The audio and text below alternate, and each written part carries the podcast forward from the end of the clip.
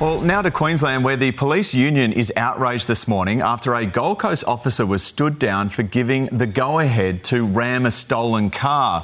Senior Sergeant Aaron Ottaway gave permission so other officers could apprehend the alleged thieves inside.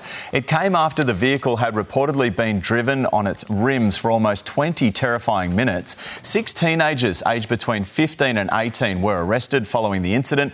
Police say the Ethical Standards Command Is investigating, but the union is demanding the Commissioner to reinstate the sergeant. For more, we're joined by the president of the Queensland Police Union, Ian Leavers. Good morning to you again, Ian.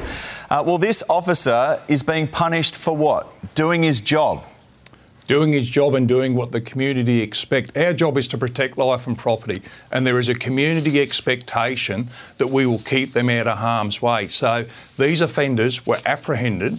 They were putting the lives of uh, the community at, at risk and very well could have caused a tragedy. And I've said this yesterday the Bourke Street massacre. None of us will forget that. Our job is to apprehend people and put them before the courts, and that's what he did. He did his job. He did what the community expect him to do, and he has tremendous community support. He's the type of police officer we need on the front line making decisive decisions.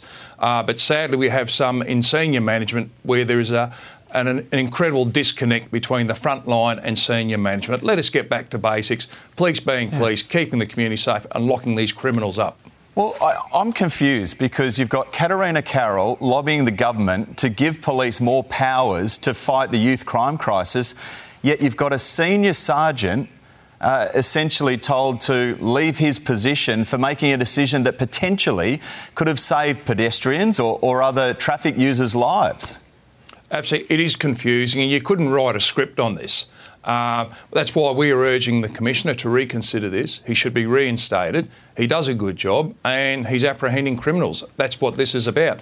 And I'm also advocating for uh, tougher legislation, but I want police to be able to do their jobs and not do it with their hands tied behind their back. And I just think the mm. disconnect has to stop.